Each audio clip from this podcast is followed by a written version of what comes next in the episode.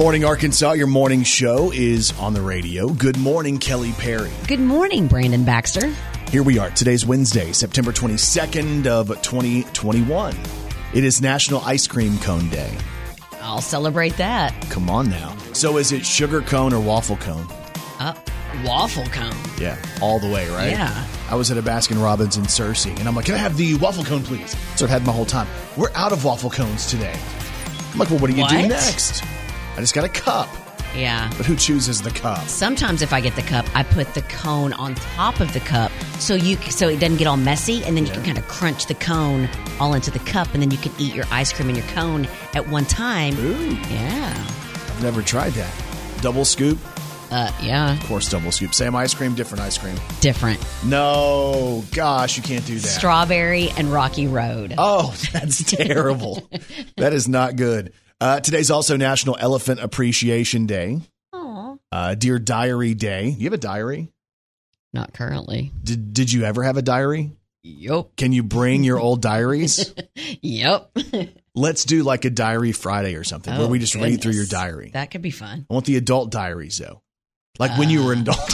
Hang on. All right, uh, let's see here. Today's also the first day of fall. How would you describe this? The autumnal equinox.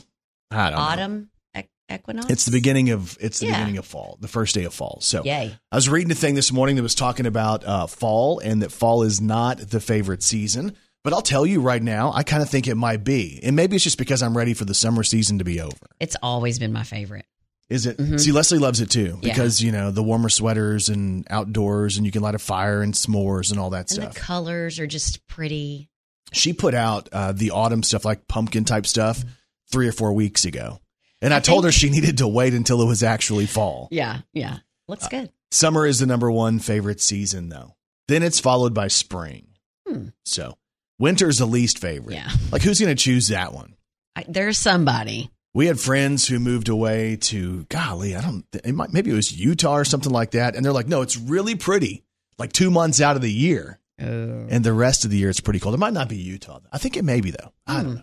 Uh, there was one more thing we could celebrate today, and this is a good one for uh, the ladies out there. If you're looking for something to do tonight, it is la- it is girls' night out, not ladies' Yes. night out, but girls' night out. So if you need a night with your girls to go and do whatever it is girls do, which I think it's probably jumping on the bed and like doing each other's hair. That yeah, it's just like Grease. That's exactly what we do. That's what I picture Uh-huh. when I think about girls hanging out. Pillow fights, all that stuff. Yeah, especially that. Uh-huh. So National Girls Night Out because, well, girls just want to have fun. In the middle of the night, my body yells, "What you gonna do with your life?" Oh, Daddy, do you know you're still number one? But girls, they wanna have fun. Oh, girls just wanna have. That's all they really want. So maybe you want to plan your night tonight, tonight and do things like a lady.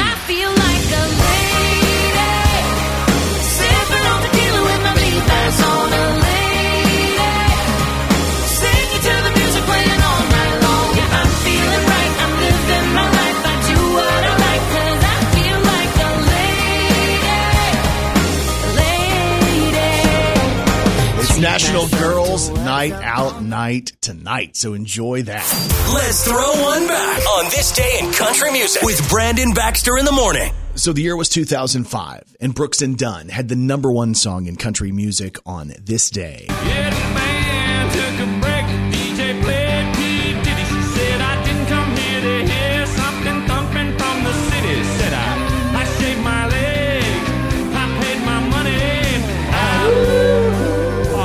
something country. I'll play something country. Crank up the band, play the steel guitar. Crank it up a little, let's Rock this bar, Threw back the shot, yelled, I'm a George Strait junkie. I'll play something country. It was 16 years ago today. This song was the number one song in country music.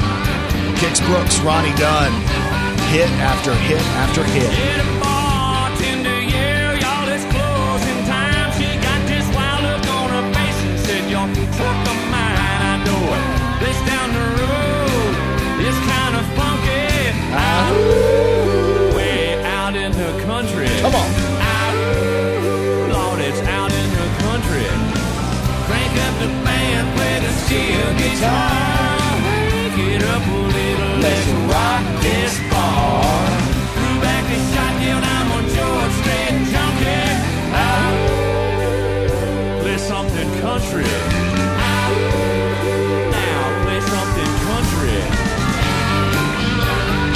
Brooks and Dunn play something country.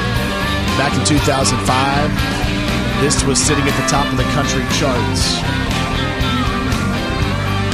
Let's do this thing, y'all. Wednesday morning's here. We're going to play a lot of things country for you this morning on BBITM.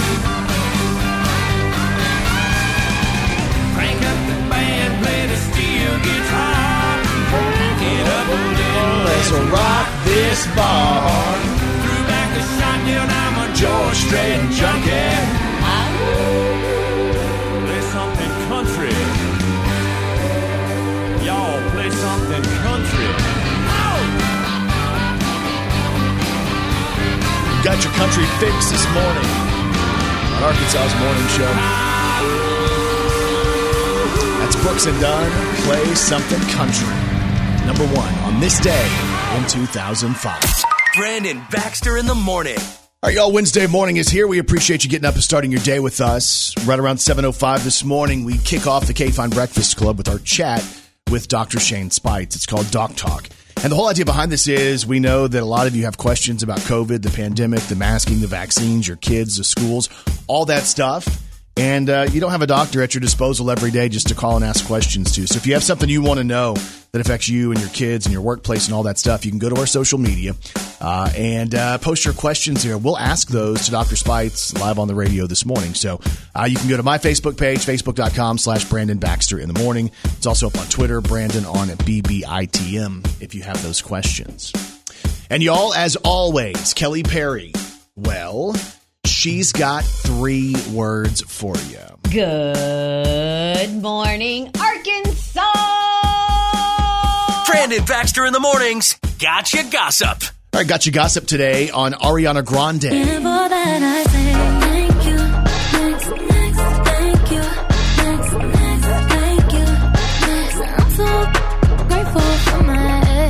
Ariana Grande is the big new coach on The Voice, and kind of the whole season so far has been wrapped around her and what she what's she going to be like, how's she going to interact with the other coaches, and all that stuff. And they're building their teams right now with the blind auditions on The Voice. Ariana appeared on her co-coaches, I guess her, I guess would they be co-coaches? Sure. on Kelly Clarkson show, the Kelly Clarkson show, and they were talking about the voice, the experience thus far, and evidently Ariana is not playing by the rules. They're all so nice and cool. I love them. I'm obsessed with my team. I talk to them oh all my the god, time. your first team too. It's like Yeah. you get so I upset. You love I've- them all, but like your first, it's like so exciting. I've broken every rule in my contract. I talk to them all, all the time. I'm like DMing them. They're like, "You're not supposed to do that," and I'm like, "Sorry." Ariana Grande and the voice returns next Monday. Gotcha gossip on Kanye West. That, that, that,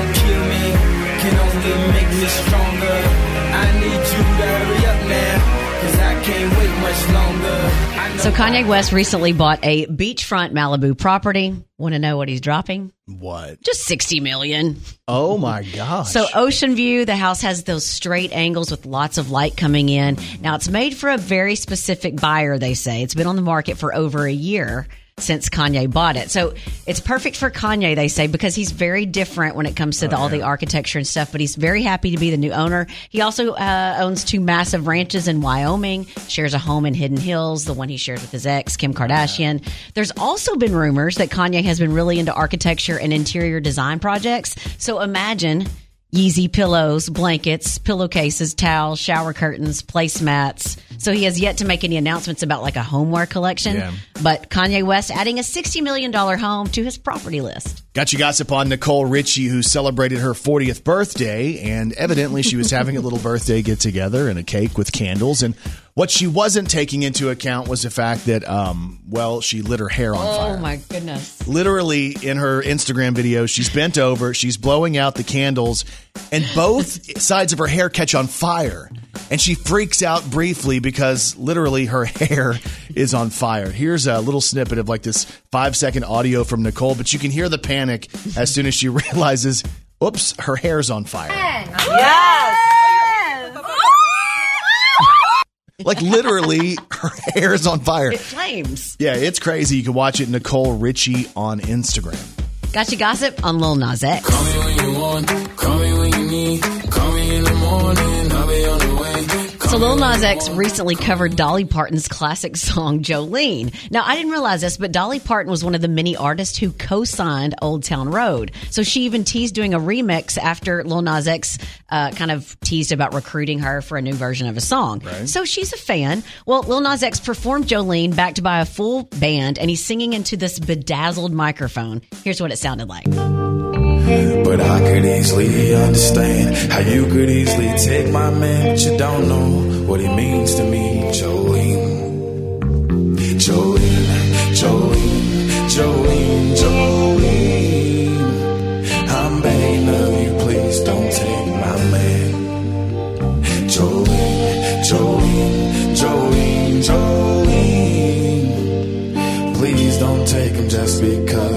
It's Lil Nas X covering Jolene, and don't forget Lil Nas X album Montero is out now. All right. And of course, every morning here on Brandon Baxter in the morning, we got you gossip. Sometimes there's stories that just make you feel good. I feel good. I feel good. I feel good. With Brandon Baxter in the morning.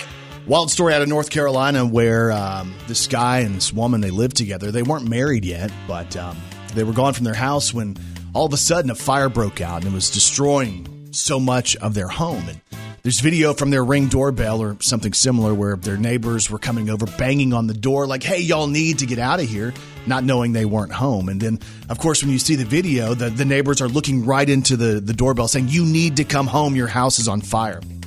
When they finally get home, they realize that a lot of the house has been gutted by this massive fire. Fire crews are there, neighbors are all outside trying to figure out what's going on. And the guy, his name's Sean Matthews, he was kind of freaking out because he had an engagement ring inside. He oh. wanted to propose. And he was worried that, you know, he tucked it away, that that thing was going to be messed up. So once the fire was put out, he went back into the living room area where he had kept the ring, and the ring was still there, intact. He went outside and got down on one knee in front of his girlfriend, Kelly, and proposed hmm. in front of the firefighters, the family, and the friends who were all there to kind of support them. So even though the home burned down, even though it was a complete tragedy in that way, it was a beautiful night, on the other hand, for Sean Matthews and Kelly Stanley. They're now engaged. Congratulations. That's one of those stories that just makes you feel good.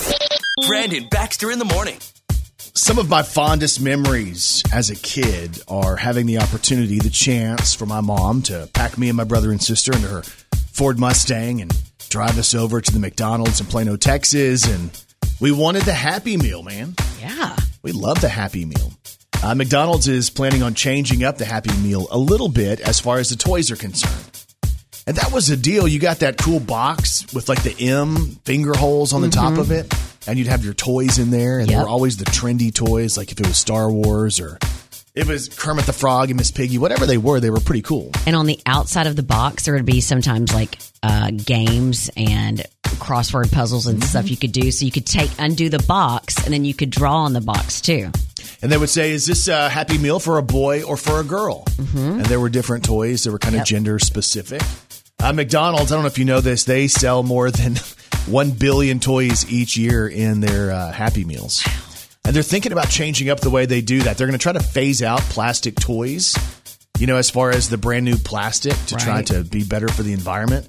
And they're going to try to do more things like three dimensional cardboard superheroes, board games with plant based pieces. And they plan on rolling that stuff out in January. Nothing says I want a Happy Meal like plant based. Yeah. Here's a cardboard cutout. And I get it. We want to be better with the Right. environment and stuff like that and, and use less plastic. But man, part of the joy of those toys was the fact they were those little tiny toys. They were made of plastic and you could collect them. And if you went online, I bet if we went to eBay right now, we could find McDonald's toys from Happy Meals worth all kinds of money. I still have the ones that were the Muppet Babies, and it was the Muppet Babies, and so you would have Miss Piggy, and they would come with like a little toy. So Miss Piggy came like on a a little I don't know. Uh, One of the like a horse. Kermit came on a, a tricycle. Fozzie came on something. So like it was all the Muppets, and I still have them Where are they? in my house in a box. I'm thinking we try to sell them. No, No, but what if they're worth a lot of money? but I like them. And then, but they were really good toys. Like I still have them. All the paint is still on them and everything. So they were really good toys. I also still have, well, I used to, I don't know where they are now, the California Raisins. Oh, really? Yeah, they did the California Raisins. So there was like one playing a guitar, one was playing a saxophone, one had sunglasses on. So I had those as well. That's exactly what I have, Brandon. That is exactly what I have. Okay, so these are Muppet Babies 1986, McDonald's Happy Meal, Toy Lot of Four, Piggy, Gonzo, Kermit, and Fozzie. I have all four of those. You can sell them right now for the whopping price of $16.99. Oh man. Why do I always keep the stuff that doesn't make money? Now give that give that twenty more years and Yeah. think about what that's going to be worth. Hmm. But there was so much. Like I enjoyed going to McDonald's so much. It was such a treat. It and like today's kids, they don't realize how much of a treat that was Mm-hmm. because so many of us are busy and parents don't cook as much as we used to. Yeah. But like for us, we didn't get to go very often. So when we did, it was a big deal. Like we looked forward to going all day. And we'd pile into my mom's car. I'd always ride in the front seat, my brother and sister in the back. I don't know if the car even had seat belts and they'd be laying around, rolling around, laying in the seats, laying on the floorboard, all this crazy stuff. And you would think, oh, he was born in the 30s. No, this is the the 80s. We were doing stuff like Yeah. that. But McDonald's is going to try to uh, reduce the plastic footprint of the Happy Meal toys, and I guess it's the right thing to do. But man, some of those old school toys were fun. I know this sounds crazy. Believe me, I know it. It's crazy. That sounds kind of crazy. You must be crazy. And people are crazy. So, a 44 year old thief in Germany broke into a kindergarten classroom back in April and stole a strange assortment of things, including a laptop, picture books, cups, glasses, some fish sticks, and pasta. He also took a smart speaker for playing children's stories, and that was his downfall because a month or two after the break in, he downloaded news stories onto that, that device, and it revealed his location to the manufacturers who passed it along to the police. Oh, wow. So it's incredible that the speaker did not, it's incredible that the speaker did him in and not the laptop, but the guy is now in custody and is facing charges, although the specifics have not been released. Uh, the smart speaker has been returned to the classroom, and it sounds like the kids are thrilled to have it back, but it doesn't sound like they got their fish sticks and their pasta back. Wow. But who steals from kindergartners? Speaking of stealing, the staff of this liquor store called the cops on me for stealing whiskey and vodka. Oh gosh. I don't understand. I was only lifting their spirits. Oh. and there's even more proof that people are crazy. Brandon Baxter in the morning. And Kelly Perry, I have one question for you. Are you ready to celebrate some local people? Let's do it. Let's do the birthdays. Happy birthday to you. Happy birthday to you. Happy birthday, happy birthday. Happy birthday to you. Well, well, well. Time for birthdays for today, Wednesday, September 22nd of 2021. Local birthdays, local celebrities, here we go. Happy birthday goes out to Camden Greer, who's turning 10 today. Love from mom, Haley, and Carson. Levi Manning of Valley View, turning 13. It's a big teenager, too, man. That's awesome. Uh, this says love from dad, mom, Brody, and Maverick. Happy birthday today to Rachel Johnson of Jonesboro. Stacy Reinhart celebrates. Blake McClanahan. From Wynne, we have Linda Haney celebrating. Brittany Beckinghausen celebrates a birthday. Brittany Morris. From Wynne, Bobby Bonds is celebrating. Jeanette Massey, happy birthday. Frank Hunter of Jonesboro. Jared Seaman from Jonesboro. And Josh Berry from Wynne celebrates as well. And if you have a birthday today, we say this. We say Happy birthday. to all y'all, and you celebrate with these celebrities. Tom Felton is 34. That's Draco Malfoy in the Harry Potter movies. Bonnie Hunt is 60. That's the mom in Beethoven and the original, and she was in the original Jumanji uh, with Robin Williams. Scott Baio is 61 today. He was in Charles in Charge and Chachi on Happy Days. All right, so I think we have to do a little bit of both, right? Of course, we know happy days. Sunday, Monday, happy days. Tuesday, Wednesday, happy days. Thursday, Friday, happy days. The weekend comes, my cycle hums, ready to race to you. These days are oh, all So you mentioned Chachi. He was also, as you mentioned, Charles in Charge.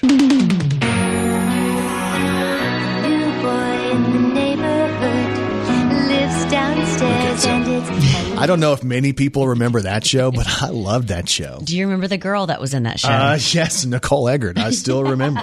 Happy birthday to Scott Baio, who celebrates his birthday today. Happy birthday today to Joan Jett, who is 63, of course, Rock and Roll Hall of Famer. Here comes Ronda Rousey. This is her entrance Yeah. music.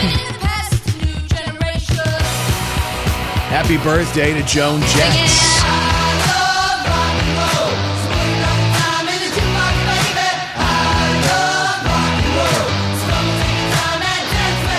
Joan Jett turning 63 today. David Coverdale is 70. He's the singer for Deep Purple and Whitesnake.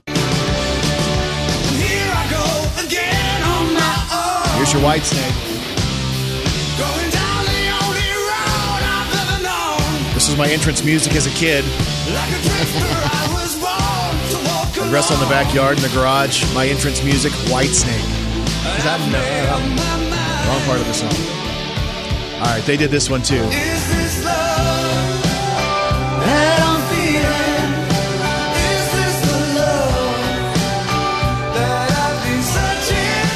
Some White Snake.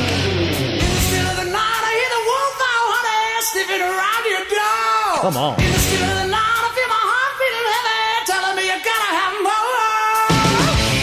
David Coverdale, 70 years old today. And happy birthday today to Toni Basil, who is 78. Her biggest hit, you know this one. Do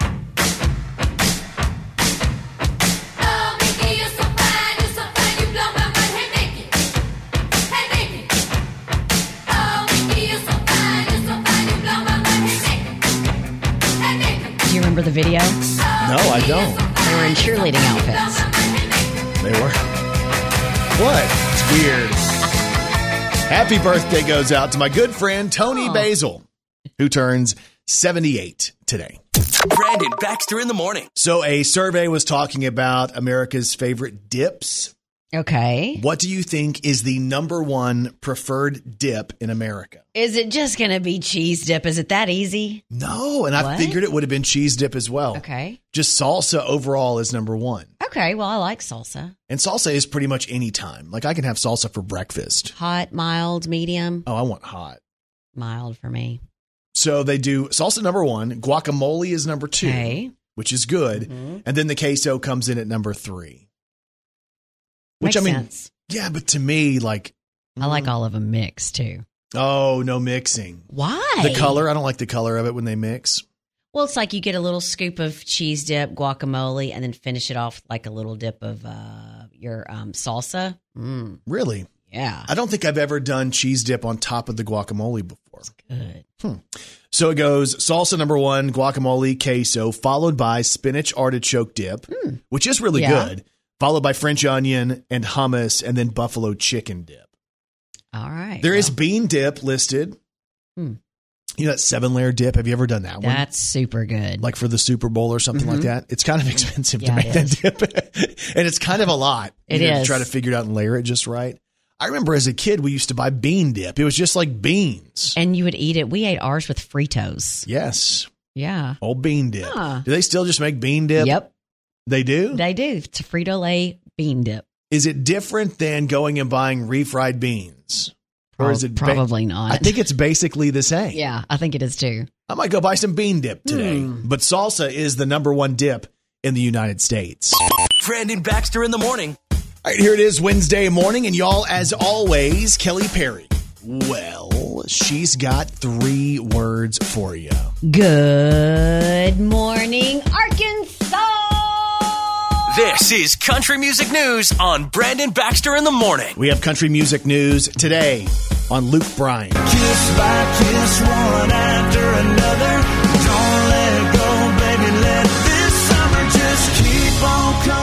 So Luke Bryan says that he wants to put out a cowboy song. Hmm. And we're not talking about the Dallas Cowboys. We're talking about like a real cowboy song. Here's what Luke Bryan has to say.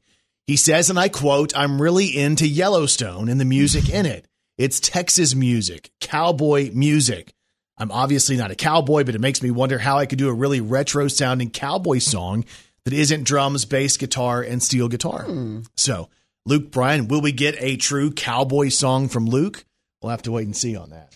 We have country music news today on Dierks Bentley. I've been gone. I've been gone. I've been sitting on the So, did you enjoy homeschooling your kids during the pandemic? Well, I know that your wife has been homeschooling for a long time, so she really can't answer that. But uh, Dierks Bentley and his wife Cassidy said after two days they were done. He said, "quote This is Dierks. The first day we crushed it. We were high fiving each other. We were like, this is so easy. The two of us were managing three kids. We were getting it done. It's like we were just putting on a clinic on how to teach. Teachers had nothing on us. And then day two, quote, the next day it was the exact opposite. I mean, screaming, crying, and that was just us. I was like, this is brutal. This is awful. He said, I mean, you realize no one is more thankful for teachers than parents last year, and hopefully we haven't forgotten that lesson. So, really, I think he probably hits the nail on the head. A lot of us as parents felt just like that. No, it's tough, man. Country music news today on Tim McGraw. Not a moment too soon.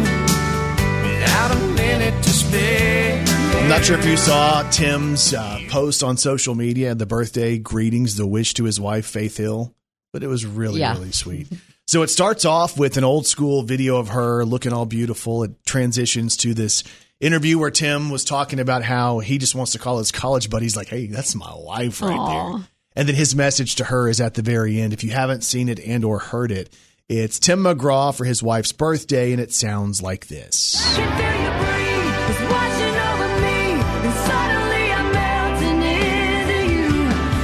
When you see that video, every time it goes by, what do you think? That's my wife. That's it's like going to call all my college buddies around and say, hey, I'm, I'm married to her.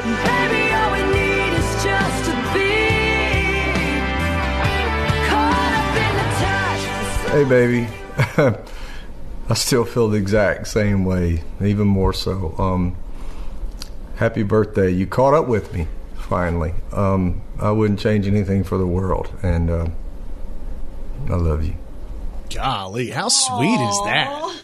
if you haven't seen it, you really should go out of your way to see it. It's Tim McGraw on his social media. We have country music news today on Scotty McCreery. And I need a little you time, you time, red wine, sipping in the moonlight. So Scotty recently released his album Same Truck and he showed up on the Today show to talk about the album and to also perform. The song he did is called Damn Straight. Here's Scotty McCreery.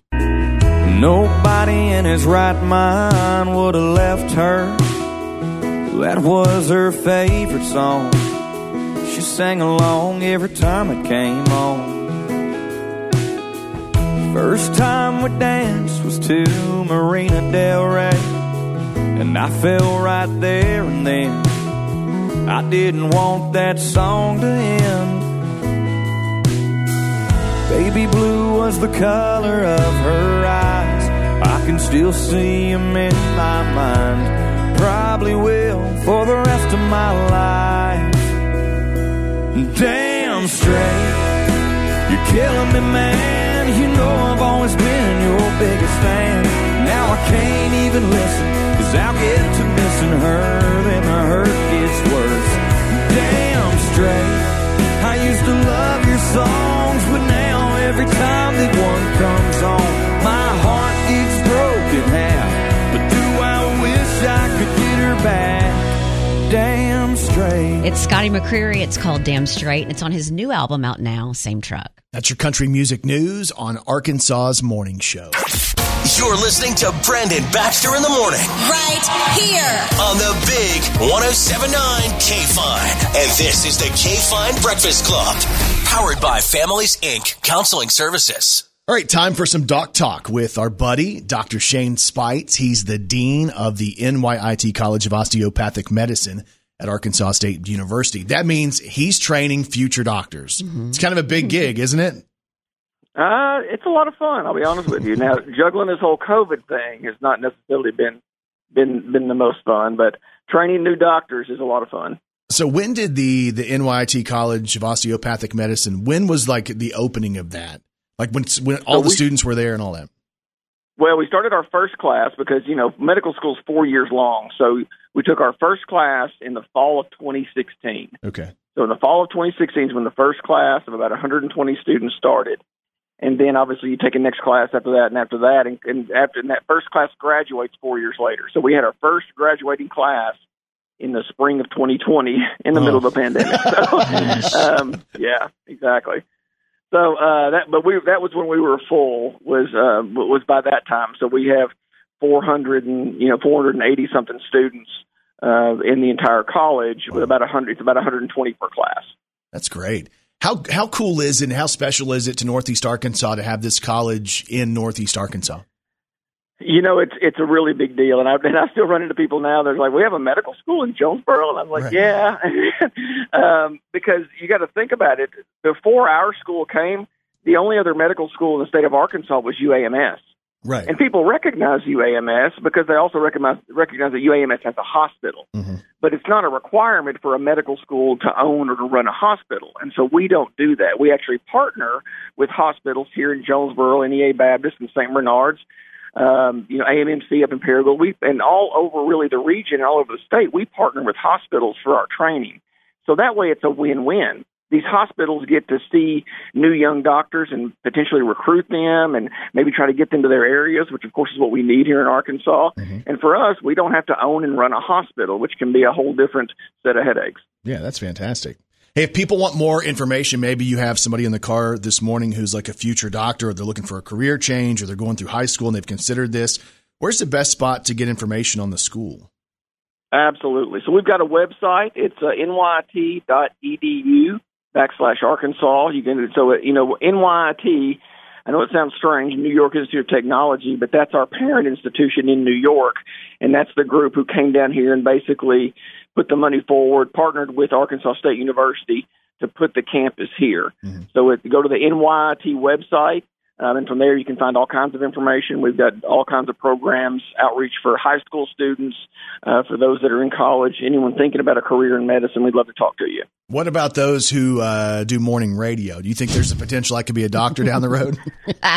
you know it. It's funny you say that, Brandon. I I don't know if I can always I can get you there, but we've even talked about kind of a citizen medical school. What do you think about that? Maybe just like a once the pandemic kind of starts. That was actually something we had planned right before the pandemic hit was to be able to kind of bring people from the community in and kind of put them through and say, look, here's kind of just basic 101 how your body works, how the human anatomy works, the physiology, common medications, um, different disease processes, and just kind of general public education. So that's something we had on our list to get done.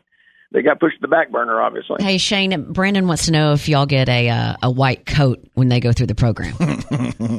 Oh, now that's a good idea. I'll have to look into that. We hadn't gone that far into it. We'd gone Okay. into the planning phases in terms of the topics, but I hadn't gotten into the white coat. But I could see Brandon really wanting a white coat. Uh, I- I, do. Yes, I'll do, I'll offer exams at uh, discounted rates. oh my goodness! yeah, no, really, that sounds like a lot of fun. So if you do that, put me first on the list, okay? we'll do. We'll do. All right, I want to talk to you about COVID, the numbers and stuff like that, because you know, back it was a number of months ago, we were talking about, hey, there's a light at the end of the tunnel. It looks like things are slowing down. Uh, the mask mandate was removed, and and all that stuff, and it, it felt pretty good for a second.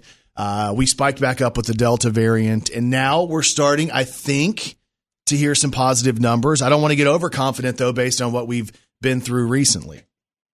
No, I'm with you 100%. Um, what it looks like now, and this is some this is some good news. Finally, I always like sharing good news about COVID. It seems like I'm sometimes the the bearer of bad news, but we're on the backside of our peak that we just had from Delta here in Arkansas, and we're starting to look like that for the rest of the country as well. We're starting to kind of come onto the backside of it. Cases are down here in Arkansas. We're averaging about 1,300 cases a day. And ha- what is that related to? Well, just a month ago, we were averaging 2,300 cases a day. So that's a thousand cases less per day here in Arkansas that we're seeing. So cases are coming down. That's great. Hospitalizations are coming down. That's great as well. Uh, we are seeing more people still getting their vaccines. Um, it's slow, but that's always helpful. Just uh, anybody that gets vaccinated is going to be one less person that can either pass it on to somebody else or to it takes up a hospital bed. So the more people vaccinated, the better off we're doing. Um, so right now we're moving in a great direction. However, and I'm gonna throw this out there. I don't think we're going to get back to the level that we were and we saw in the in the spring and early summer, where we were only at 150, 180 cases a day in Arkansas. Mm-hmm.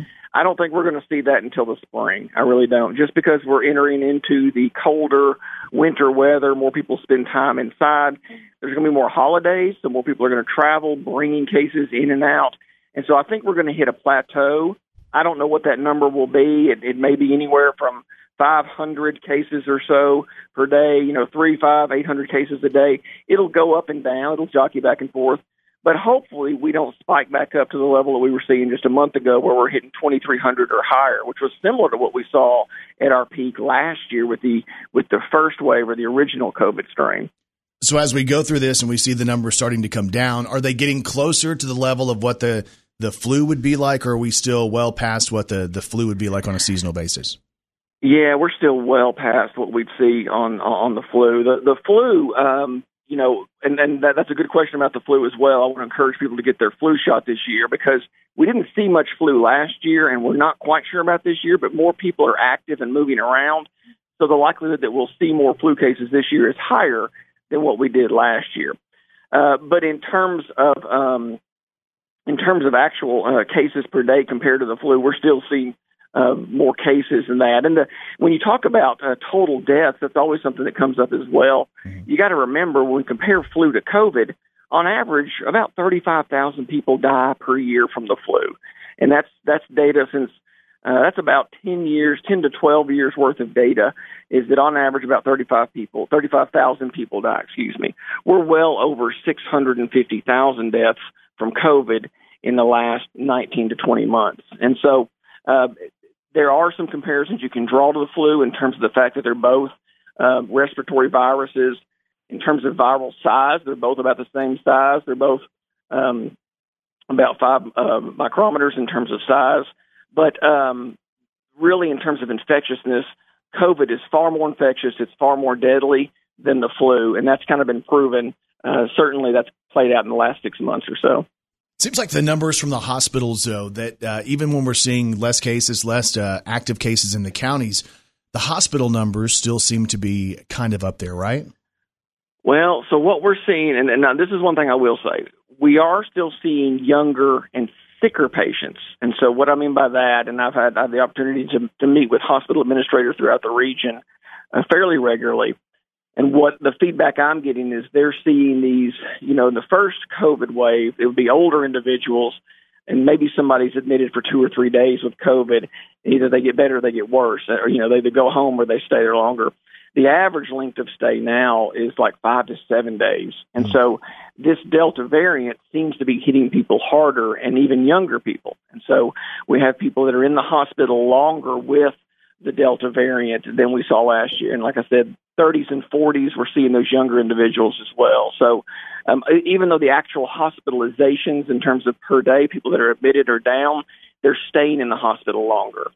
Dr. Shane Speights on with us this morning. We just got a report. You know, we've kind of uh, talked to you often about Leslie's grandparents and Mima still recovering from COVID and the effect it had on her. And, you know, she's able to walk and stuff like that now, which is awesome. But she went in and had her lungs looked at, in the long COVID deal and the effect from um, COVID on her lungs is pretty drastic. She only has a 67% use of her lung capacity at this point, and they're thinking that doesn't get any better. So that's another big thing. I'm glad you brought that up. And when we talk about people uh, that aren't vaccinated um, and the, the back and forth on, well, I don't know that I'm going to get vaccinated. I, I think I can get through the, the illness on my own. I feel like I'm pretty pretty strong and I can make it through. It's not just making it through the illness. It's the long term damage that you may not realize that you had from the virus that and we don't know how long you'll live with that. So we still have patients now that got sick in the initial wave last year, last fall, that are still having problems that have lung damage, have uh, uh, sustained heart damage. Some of them are still having brain fog, even some mild things. Some of them still don't have their taste and the smell back. We don't know how long this lasts. So the long COVID, you're going to hear more and more about that as we have more studies that come out, and as we move obviously down the road and more time passes, you're going to hear more about that. This is a pretty um, devastating virus in terms of what it does to the lungs and what it does to the body. It particularly attacks certain organs in the body um, and just really wreaks havoc. Now, hopefully, most of that function comes back over time, but it's still too early to tell. So let's run through uh, the vaccination stuff real quick because uh, we, Yeah. we've kind of talked about this for the last little bit. Kai turns 12 on Saturday, you know, for the whole last number of months. And I'll, I'll be very, very honest here. You know, me and my wife are both vaccinated, fully vaccinated. Uh, we had the vision all summer. Kai's going to be vaccinated when he turns 12. All of a sudden, he's turning 12 on Saturday. And, um, you know, we start going, oh gosh, is it the right thing? Numbers are going down. Should we get him vaccinated? You know, because he had a little bit of a response to um, a steroid shot. And we obviously don't want him to get sick. And we've kept him safe so far. Walk me through that thought process as, you know, people are considering vaccinating their, their kids who are younger.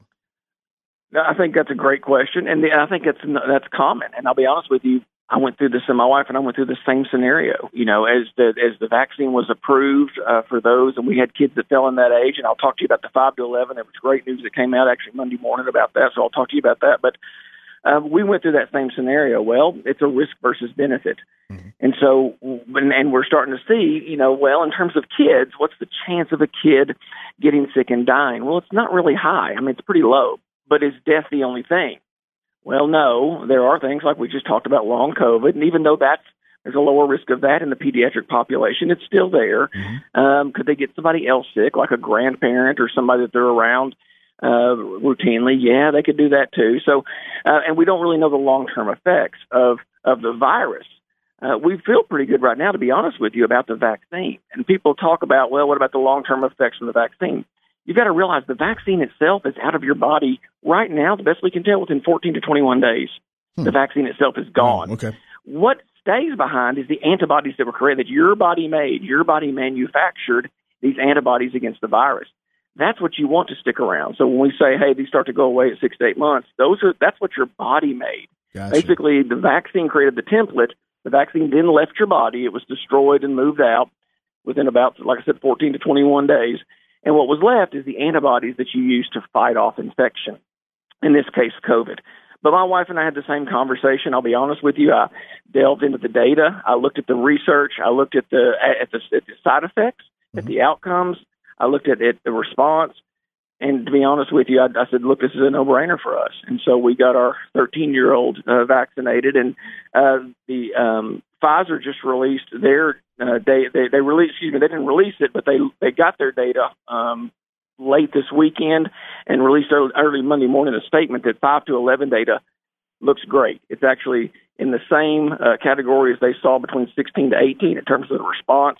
Uh, the side effects were no different than what they've seen with the rest of the vaccine uh, groups that they've given it. So right now, we anticipate the vaccine for 5 to 11 being available sometime, hopefully mid October, once it goes through all of the FDA reviews and everything like that. But if the if it plays out the way that uh, Pfizer has said in terms of what their data looks like, we could see a vaccine for five, and that would be huge for schools because that really starts to create a different conversation in terms of okay, once we can get all these kids um, vaccinated, then we can start seeing some some movement back to some some real normalcy. Right.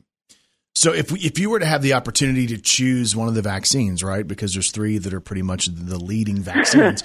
is there one you choose over the other? Because where I went, you know, I was given one and I didn't know which one I was getting. I don't think until I sat down. Yeah, and you don't most of the time, or certainly early on, you didn't really have a choice. Um, and it really, I guess it just depends. Now, there was a CDC study that came out on Friday that compared all three vaccines and risk of hospitalization. Okay. Uh, and they looked at a group between March and August of this year, and they said, okay, who was the least likely to be to be hospitalized based on the vaccine they got?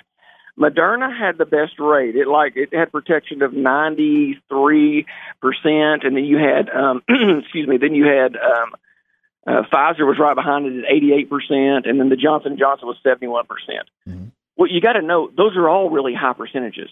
Like really anything above sixty percent is a good percentage. I mean, most flu vaccines, you know, we we jockey back and forth between you know, 50 and 60 something percent. So these are all three of the vaccines work well in terms of preventing hospitalization. Um, I'm, I have a personal bias and I'll throw this out there just because it really wasn't, uh, they kind of, um, were doing their own thing. They weren't part of, you know, anything on the, on the side of the, of what the government was doing. And, uh, that was the Pfizer vaccine. Uh, they produced their data pretty quickly. Uh, they've been kind of ahead of the curve, and that's why you saw you saw Pfizer was the first one to come out with those with the vaccine down to age 12.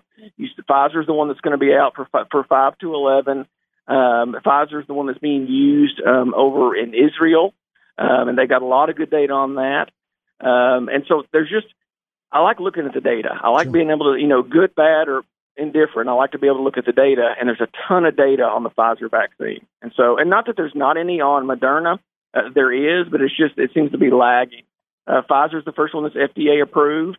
Um, so that's just a that's a personal thing, but it has nothing to do. I mean, the, the Johnson and Johnson's a good vaccine, and they're releasing their own data saying, look, it works really well. And they had a booster vaccine report that just came out this week that shows that they that it works really well against the Delta variant.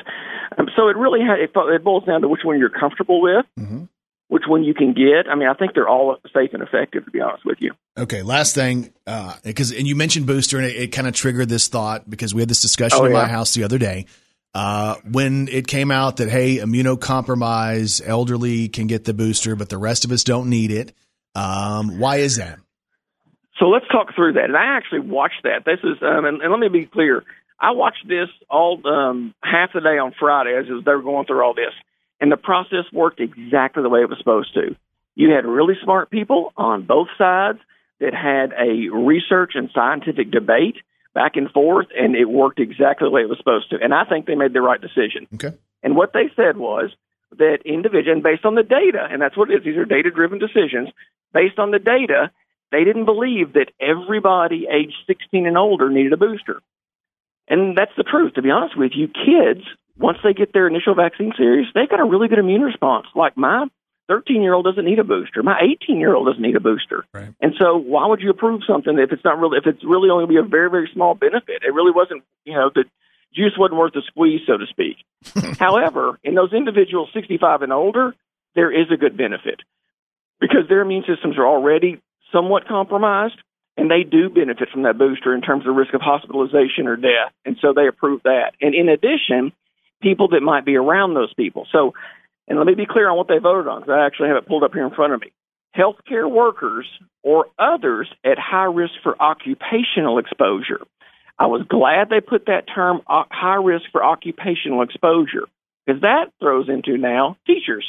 Now all of a sudden, an elementary school teacher who wants to get their booster vaccine because they are around kids who right now can't be vaccinated, um, you know that that would be a higher risk exposure, and or people on the front lines, fire, EMS, police, obviously healthcare workers. We talked about those, but really anybody that could. I mean, so it kind of leaves it back to your physician to have that discussion with you to be able to say, hey, look, yeah, we think that you you're in a, a occupational uh, exposure risk, or you could get somebody else sick that would have a detrimental effect, and therefore you need the booster. And so I agree with that. Now they'll probably come out down the road and open it up for more people, but I thought this was a good first move because based on the data, it was just the right thing to do. There you go. He is the dean of the NYIT College of Osteopathic Medicine at Arkansas State University. Dr. Shane Speights always brings great information. Thanks for another round of Doc Talk, man. We appreciate it. Absolutely, guys. Good to be with you again. Hope you have a great week. All right, you too. We'll talk to you next Wednesday. Ladies and gentlemen, this is the K Fine Breakfast Club. Hey, welcome back, everybody. Powered by Families Inc. We'll get back to the show. Now back to Brandon Baxter and Kelly Perry. We're joined this morning by Mitch Johnson, who is probably in the middle of the busiest two weeks of his year as we get set for the Northeast Arkansas District Fair. Mitch, uh, I would assume your life is a little bit hectic as we're trying to get back to fair season. Well, yeah, you know, especially uh, due to having to take a year off last year, it's it's been an adjustment getting back going. But we're in the swing of things, and we're getting amped up, and uh, you know, it's a little stressful all the way till you get time to open. But it seems like once it opens up, everything just kind of falls into place. I'll tell you, I was excited. I was going somewhere. I guess it was Monday. I was driving. I think I had to get gas, and I was kind of near the interstate, and I started seeing these different vehicles pull through. There were rides attached. There were, uh, you know, food vendors coming through, and I started thinking, man, it just feels right for the fair to be here in September. Well, I tell you what, you'd look up on the uh, hill where the rides are, and it is packed full. I think we've got more stuff up there than we've ever had before. It's it's exciting times. Yeah, so I think the the neat thing about this is you're giving people more opportunities to to do things at the fair, to ride the rides at the fair because you guys are actually opening up starting tomorrow and then running through Saturday and then open again all next week. Give me the idea behind the vision of, of more fair days and, and why you think that's a cool thing. Well, we we kind of felt just that this would be a time to just kind of break out with something that was probably the first time in the fair's history. So, you know, you're right on the dates, starting tomorrow through Saturday.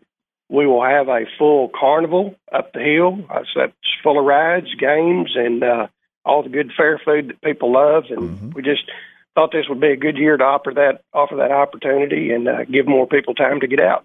Well, I think that's what's so neat about it is maybe, you know, we'll get more people to come out there and maybe on certain days it might be less crowded because there's more opportunity, which to me it's like a win-win on all aspects of that. That's exactly right. You know, sometimes, you know, 2018 we had a rain out on our last day, so you know we've got two full weekends to offer everyone this time. So we're excited to be able to do that this year. Now, as I look through some of the data as I was going through your website a few minutes ago, am I right that you guys are offering armbands almost every night, every night but Tuesday? Yeah, that's something new as well this year, Brandon. We're going to have uh, armbands available, as you said, Monday through Thursday. They'll be twenty dollars, and then on Fridays and Saturdays they'll be twenty five. Of course, we still have single ride tickets available, but you know the the thought behind skipping on the twenty eighth is we're doing something we've never done before too, called Two for Tuesday. Right. Uh, all admission prices are two dollars, and all the rides on the Midway are two dollars. And with uh, they have certain food items up there and game specials for two dollars as well.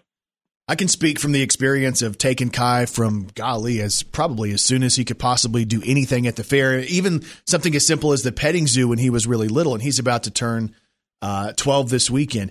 Some of the most fun we have is going to the fair and watching his face and the giggles and the smiles. And, you know, we're riding some of these rides that there's no way I would have ridden when I was a kid, but I ride them because Kai wants to ride them. It's just really family fun. And I think we missed out on that last year, and it's great to know it's back. Yeah, you know, we we strive to provide that family fun atmosphere, and we're a lot of volunteers, and we work tireless hours to get this thing put together. But you hit it right on the head when when you're sitting there and and you see the smile on the children's faces as they come out, and their just eyes light up when they see all the lights up there and get a chance to ride the rides. It's it's just uh, it makes us feel that uh, you know we've done our job when we can provide that. So it's a lot of fun. There's obviously it's not just rides and food, even though we focus a lot on that. There's other stuff that happens with the fair as well. Does it seem like all of your your shows and the uh, the cattle and the livestock are going to be out there this year too? Yeah, you know that's that's kind of what we're trying to do some clarifying on. Some people get a little confused. You know, these three days are are more focused on the rides and the games and things up the hill, and then our full fair activities start with uh, you know the car- commercial exhibits, all the family living stuff. Uh, yeah, of course the livestock shows, and uh, you know our, our as well as our concerts. So you know all those things are what we call Fair Week, and that's kind of why we say this is Carnival Week this week because we're focusing on just the rides and stuff up the hill. So if you want info on every aspect of the fair, maybe you're traveling in, or maybe you're just trying to to wrap your head around what night you want to go, you can go to neadistrictfair.com. But again, the fair opens with the carnival tomorrow. It opens tomorrow, then runs Thursday, Friday, Saturday, a break on Sunday, and back Monday through Saturday of the following week as well. So more opportunities. And again, all of the information, if you want that, is at neadistrictfair.com. Mitch, I know you uh, take on this is a lot of responsibility for you, and you've been a part of this for so many years through different regimes. And we appreciate the work you do to make families happy, and we'll see you at the fair. Hey, we appreciate your time and uh, look forward to seeing everybody out for the fair and the carnival. You're listening to Brandon Baxter in the morning Right here. on the big 1079 K Fine. And this is the K Fine Breakfast Club, powered by Families Inc. Counseling Services. All right, we're joined this morning by Leslie Baltz and Alan on the phone, and we're here to talk about the USA Mullet Championships, which are going on right now. And if I rewind back to my early life, you know, life in the 80s, early 90s, I had a mullet. And uh, Alan, I think your mullet's better than my old school mullet. Thanks. Hey, what was the idea behind you growing a mullet? Who who thought about that? I well, we started out in quarantine, and we just decided to do so, something crazy with my hair. But I never let them cut my mullet, so That's awesome. How old are you? eleven. And that's awesome because I have an 11 year old who's about to turn 12 on Sunday. And, you know, I've seen that you've been doing a ton of stuff in the media, talking to people, and you want to raise money to give back to foster care. And I think that's really cool that you're going out of your way to take your time to do that. So we're proud of you. Thanks. So tell me about uh, your story and why you want to help give money to uh, foster care groups around the state of Arkansas. I just want them to be happy just like I am right now. So Leslie, walk me through the story of uh, of kind of your story with Alan and why you're so proud of this this young man who's in your life who's doing such great things. Okay, well, uh, my husband and I started as foster parents um, about eight years ago, and we met Alan and his sister. Never planned to adopt, but the situation arose, and here we are with two beautiful kiddos um, that have gone through a lot and have really worked hard to be great kids that love school and love their friends. And so when Alan found out that there was money involved in this contest, his first words were, Well, I could win to give the money to kids in foster care. And I just am amazed that his heart is just so good. That his first thought is giving it to other kiddos because he's been there rather than a new bike or a new video game that didn't even cross his mind. And so I'm just in awe of his heart and how good it is. I think that speaks obviously it speaks to him and the idea that you know he's he's wanting to do that but I think it also speaks to the parenting and the environment in which they've been raised because I think it shows that you know you guys ha- have taught the kids that it's important to to give and to give back to people and to help people and obviously they feel the love from you and your husband and they want to make sure other kids get to feel the same love and I think that's fantastic. Thank you very much. I think as moms, we always wonder if we're doing the best that we can. And so it's very appreciated when people say kind words like that. No, Thank you very much. Well, I can speak from from my wife. You know, I get to do a lot of really cool things, and you know, and I'm gone a lot of the day, and I'm gone a lot at night based on work. And you know, she's got the tough job. She's the one who's home all day, and and I know that that's the pressure that a mom feels. Am I doing this right? Because you know, as we as we have kids, as we raise kids, there's not this handbook. I think we have this misconception that it's going to be really easy, and everybody's going to be able to help us figure it out. But every situation's different, and I think as I kind of researched Alan uh, you know, the, the situation was different and it's been different. And I think just uh, the strength, and I want to talk through uh, how strong Alan is, not just in wanting to give back, but he's had some adversity to, to overcome as well. Oh, yeah. This kiddo, I mean, every child in foster care has a story um, that is a challenge to overcome for sure. Um, but Alan also has a genetic syndrome. It is called X linked Opitz, GBBB syndrome. And it affected his development in utero in the midline of his body. So, brain, throat, heart, everything in midline. And so he has had to overcome a lot um, physically. He's had three different surgeries and has had uh, countless hours of speech therapy and occupational therapy, um, and is a miracle. We feel like um, when we met him at four and started to realize all of the medical things that we were dealing with, we a lot of his specialists told us to be prepared that he would likely end up in self-contained classrooms at school, um, would likely not be able to read or take care of himself, and he is amazing because he is general education most of the time, making A's and B's with very few accommodations, and um, is just a rock star in our eyes.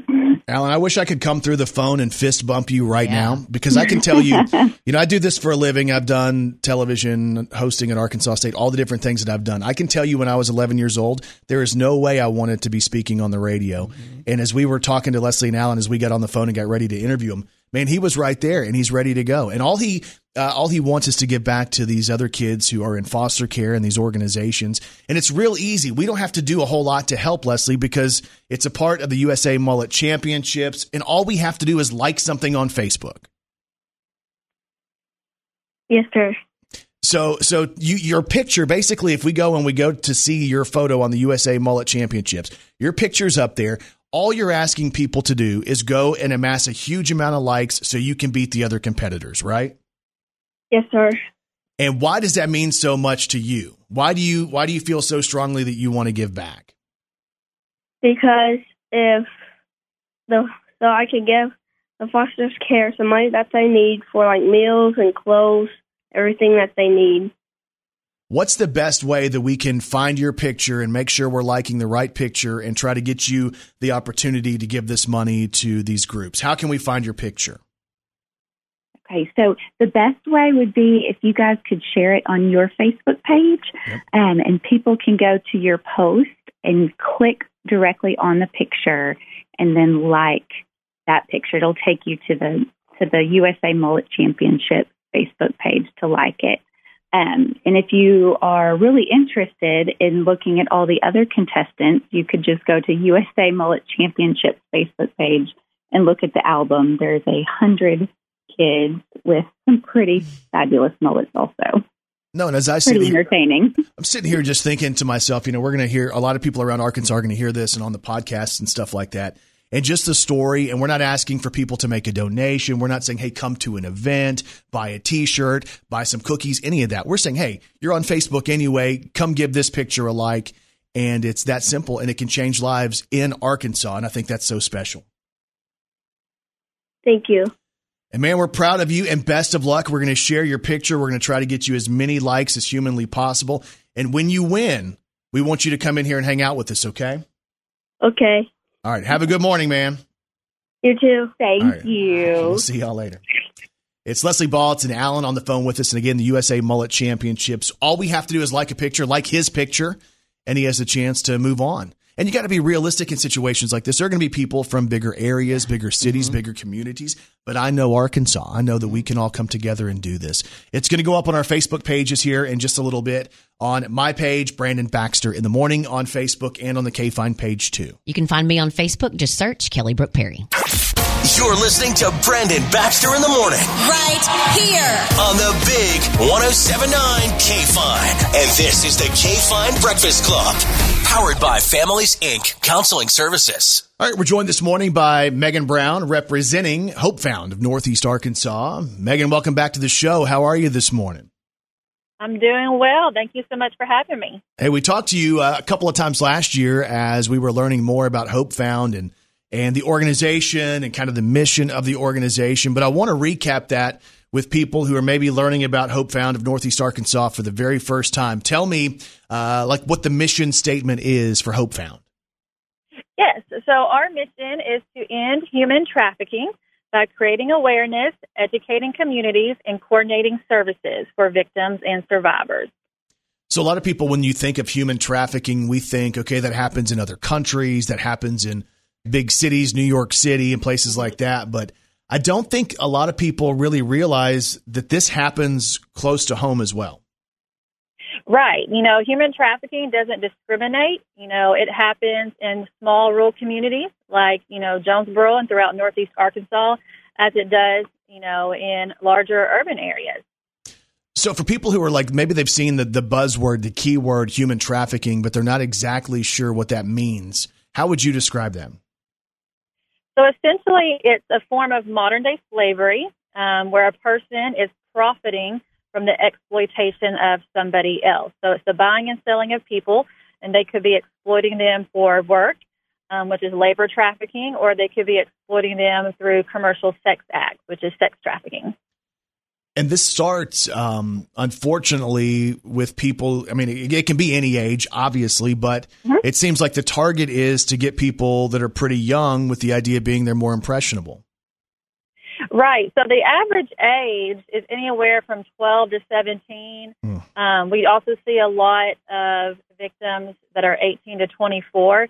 But the thing to remember is that traffickers prey on the vulnerable. So those with vulnerable, noticeable vulnerabilities. So you have obviously our children. You know they're vulnerable. Um, children in foster care, the homeless, those that struggle with you know substance abuse um, issues, um, people with financial securities, people that are in a situation of desperation. They need to provide for their family and themselves, and so those are those are considered some vulnerable populations that traffickers are looking to target.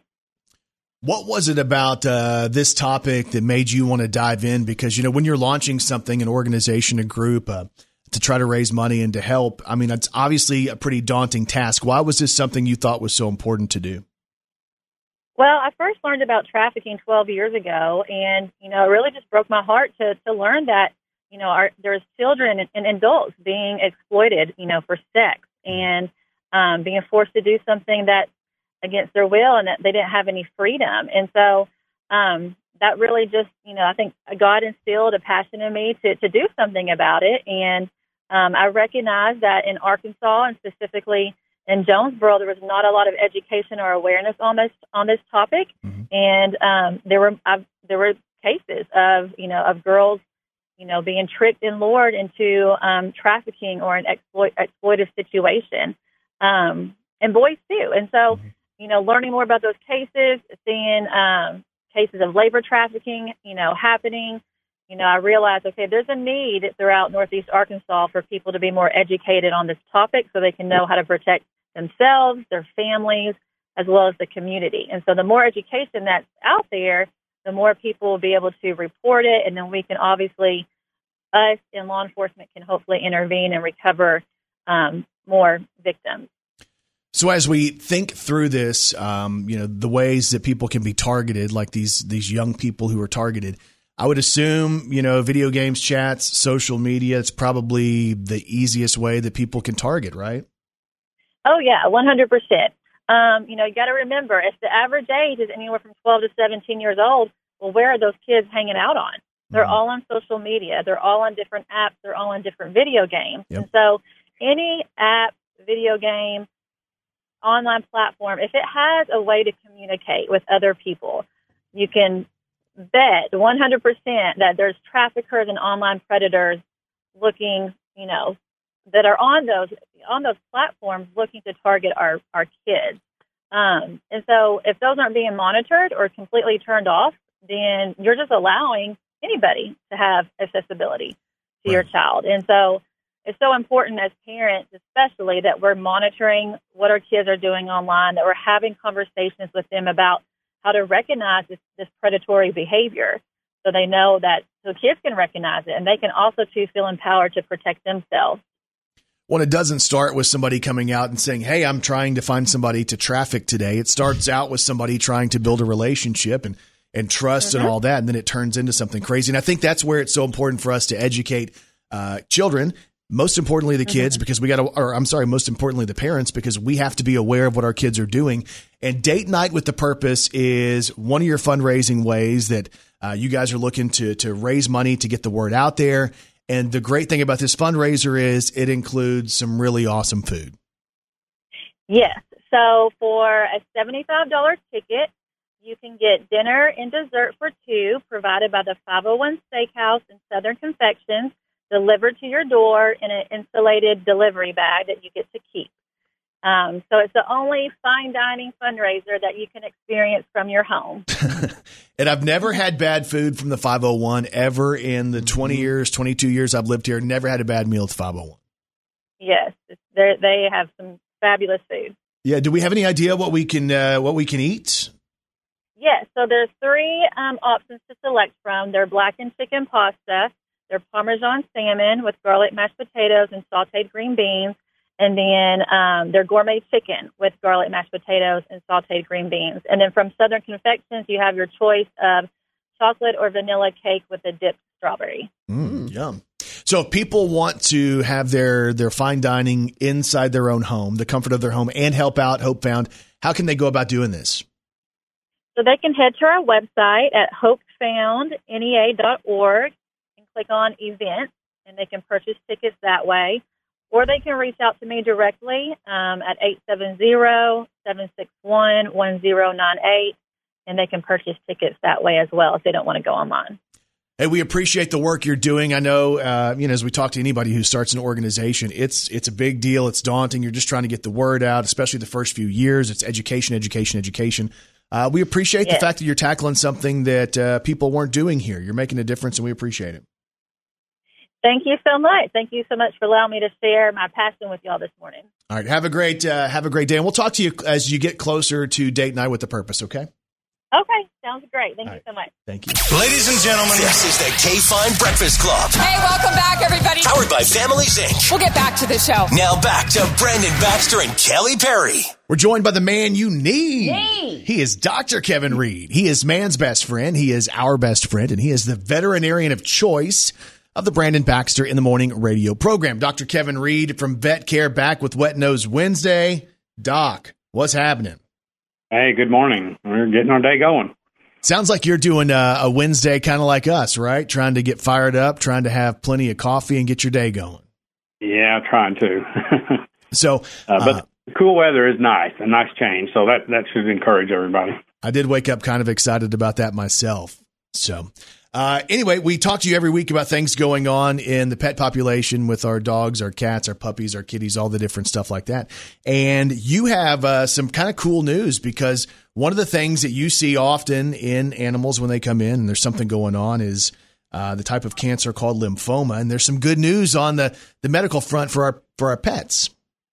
There is, and and you know um, the statistics show that probably one in four uh, dogs will develop cancer during their life of some type. So it's pretty high percent, and and of that, um, pro- of the cancer we see, almost 25 percent of the uh, canine cancers are lymphoma, which is um, you know a, a disease where the uh, lymphocytes that are found in the in the spleen and bone marrow, other organs, uh, and the lymph nodes, they become cancerous. And you know, I've I've seen and treated several of these cases, and you know, it's one of these things that we probably never cure, but we can give these dogs fairly good quality of life for a period of time, and then they usually, you know, the the resistance in the cells comes back, and then they, you know, or the chemotherapy is not good anymore. But this is this is a new drug, completely new. It'd been on conditional approval, and it was granted full approval by the FDA, the the first um, veterinary drug to uh, receive full approval for the treatment of cancer in dogs. And this just happened a couple months ago. Uh, the drug name itself is Robac and um, this actually, you know, it it can compared to some of the other protocols that have been used in the past for treating canine lymphoma, um, the, it actually had some longer survival times and uh, disease-free interval. So that's exciting, and, and I think their statistics show that uh, pretty close to um, 74% of the dogs, almost three fourths of them, you know, had either a uh, partial or complete response for a period of time, and it may have extended their, um, you know, lifespan of disease or the disease-free inter- interval for maybe 60 to 90 days. Which, you know, when you're looking at a dog's life, I mean, to have good quality of life with, you know, with your pet for even a few more months is is uh, worthwhile and it's a um, you know the nice thing about this is it's a series of five injections. Each one is given uh, every three weeks. And the other protocol that's commonly used these dogs had to come in every week for some type uh, we alternated three different medications. And uh, for the first um, probably 12 treatments they came in weekly and then it went to every two weeks for a total of um, you know 20 25 treatments. So this kind of you know these dogs are being treated for almost um, you know half a year, and um, so it's nice that you know with just uh, five injections, this is going to be something that we'll probably see as more and more dogs are being treated with it. Um, you know, we'll we'll get better uh, statistics on it, but. Um, anyway, you know, and with any chemotherapy drug, there's some reactions or possible side effects like, you know, diarrhea, anorexia, weight loss, lethargy, and uh, but these didn't seem real severe, and they were usually self-limiting. And then, given the three-week interval, that that allowed these dogs to, you know, recuperate and, and have have good quality of of life, um, you know, with their with their owners. So, um, you know, it's something that's kind of exciting, um, and it's interesting that probably per year there's only seventy thousand or so dogs that are are diagnosed with lymphoma. So it's not a a real prevalent disease when you figure how many millions of dogs there are, but it is, uh, you know, it is something that is pretty rapidly fatal if nothing's done. You know, they only usually have a two month um, life expectancy from time of diagnosis. So, you know, it's a pretty devas- devastating disease, not only for the dog, but also for the uh, dog's family. So, uh, you know, another thing that, you know, as time goes on, we're going to see more and more specifically approved drugs that you know will make make our pets' lives a lot lot um, a lot nicer and and hopefully Im- improve the longevity of them. Well, I think that's the thing that's most important. I remember, and, and you might remember this too, is golly, 14 or 15 years ago, we had a dog that we brought to you. And I believe, if, if I'm not mistaken, maybe you'll remember for sure, we were treating the dog, and I think it was for life uh, lymphoma back in. It was, yeah. back in Mhm. like 2007 or 2008. Um, Right. And it's cool to know because I remember breaking down in your office because, you know, our dogs become our best friends and we want to be able to to have them as long as we possibly can. So the idea that there's still evolution in medicine for our pets, I think that's great. Yeah, and it's a you know it's an exciting time. These companies are really putting a lot of uh, effort into research and developing newer and and uh, better better drugs and medications. And and of course we get the benefit of some of the you know as the human drugs are developed. You know sometimes uh, these companies take a look at them and see what what they can be used for in our pets. So um, you know short in the short term, I think we're going to see a lot more, um, you know, approved um, medications and treatments for different conditions that right now are pretty devastating for our pets. He's looking out for the health of your pet every single day, learning continually. If you're looking for a new vet for your pet, you got to check out Dr. Kevin Reed. It's Wet Nose Wednesday with the man you need. Dr. Kevin Reed, man's best friend, our best friend, and the veterinarian of choice of the Brandon Baxter in the Morning Radio program. Find out more at vet-care.com or search VetCare Jonesboro on Facebook. As always, man, we appreciate you and thanks for bringing us some good news today. All right, y'all have a wonderful day. Ladies and gentlemen, this is the K Fine Breakfast Club. Hey, welcome back, everybody. Powered by Families Inc. We'll get back to the show. Now back to Brandon Baxter and Kelly Perry. We're joined this morning by Sarah Doss. We're here to talk about a cornhole tournament that's coming up, the first annual Charity Cornhole Classic, which happens October the 2nd. Sarah, good morning. How are you? Good morning. Thank you so much for having me on this morning. I'm excited to be here. Hey, we're excited to have you. We want to talk about what you're doing, but first of all, let's kind of break down uh, your morning so far. Where are you currently? I am at work at First Commercial Bank over here on Windover and Enterprise. What do you do at the bank? I do all of our uh, community engagement, so anything from social media to events to marketing. All right. So, uh, how long have you done banking? Um, actually, I came here fresh out of college, so I've been doing this a little under two years. Oh, that's awesome. So uh, I'm looking at this event that's coming up. It's the inaugural Charity Cornhole Classic, and it's happening at Shop Local Park. Tell me about this event and kind of why this is something that, that you think people are going to have fun with and that they should come and be a part of. Yeah, well, we're very excited for this. Like you said, it's our first time to do this. It's coming up next weekend um, on Saturday the 2nd. We're doing this event all to benefit a local organization called Rivers of Recovery. Rivers is here. Uh, it's a, an organization that's here to provide rehabilitation to physically and psychologically injured combat veterans, which we feel very passionate about. So, all the proceeds from this event, T-shirt sales, donations, entry fees, everything goes to them. So, we'd love for everyone to come out and just support a local cause. Yeah, Rivers of Recovery. We've had the chance to deal with Levi Crawford with Rivers uh, a number of different times over the years, and just the story and the, the idea of being able to to you know fund these trips and these these soldiers being able to kind of rehabilitate themselves through um, coming back together with their friends. It's a really cool thing, and I think it's awesome that that you guys want to help with that. Right. Yeah, Levi's been super fun to work with. He's been super helpful uh, with this whole event. We're going to have food trucks and live music and all kinds of great things out that night. We have people who are really good at cornhole coming and people that have, you know, maybe played cornhole once. So it's open to any and everyone. Yeah, and that's kind of my deal. And we did a, a cornhole tournament before at Shop Local Park, which was a great setup for it. Um, but I'm one of those people who I think I can play and I'm okay right when I start. and the more I think about it and the more I try to figure it out, the worse I get as I continue to play. I can kind of be that same way, so I totally understand. So I guess when you're doing this type of uh, uh, classic, a tournament, there are some prizes that people have the chance to win just by being good at cornhole, right? Right. We have some really great prizes, actually. Um, registration costs $60. Um, that covers two players and two t shirts. Our first place winner will win a $1,000 cash. Our second place winner wins 500 and third place wins 250. So we've got some great prizes out to win. Registration is online. you just go to playpass.com forward slash first dash commercial dash bank.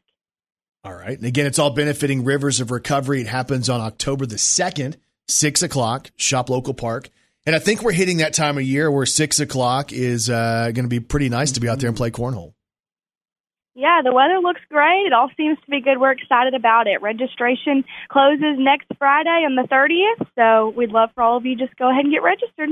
And if people want to find out more through your social media, through the bank's social media, how can they find you guys there?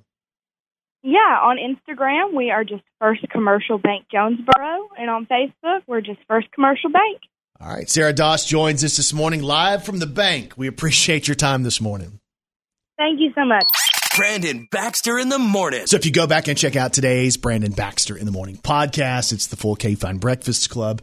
Our chat with Dr. Shane Speights, we talk COVID numbers. Um, and I'll be honest, we kind of have a little bit of good news this time. We talk about that and try to uh, get the breakdown of COVID in Arkansas with Dr. Speights. Hey, the fair kicks off tomorrow, the Northeast Arkansas District Fair. We had Mitch Johnson on today, all about the fair and the changes to the fair and more days to go and do the carnival. Uh, Leslie Baltz and Alan were on this morning. Alan is actually up for the USA Mullet Championships. And they need your vote. We live in Arkansas. We don't live in New York City or Chicago or Los Angeles. We want our local guy to win. So we as a as a group, as a community, need to go and vote. And here's the thing when you see his mullet, you're going to want to vote for it. Yeah, and it's so simple. It's not even like you don't have to give any money. You Yeah. don't have to buy anything. It's just go and like a picture on Facebook. Uh, Megan Brown talks about the date night with the purpose for the Hope Found organization of Northeast Arkansas. We have Dr. Kevin Reed from Vet Care talking about uh, changes in uh, cancer medications for our pets, which is obviously great news. And Sarah Doss on a cornhole tournament coming up to benefit Rivers of Recovery. So a lot on the show today. It's the Brandon Baxter in the Morning podcast available wherever you get podcasts. Kelly Perry, what's on TV tonight? Lots of season premieres The Masked Singer, Chicago Med, The Goldbergs, the two hour 41st season premiere of Survivor. 41st season of Survivor. That's a lot of Survivor right there. The series premiere of The Wonder Years remake on ABC. Also, more premieres Chicago Fire, The Conners, Chicago PD, A Million Little Things, and Jay Leno's Garage. All right. Hope you guys have a great day, and we'll talk to you back here tomorrow morning on Brandon Baxter in the Morning.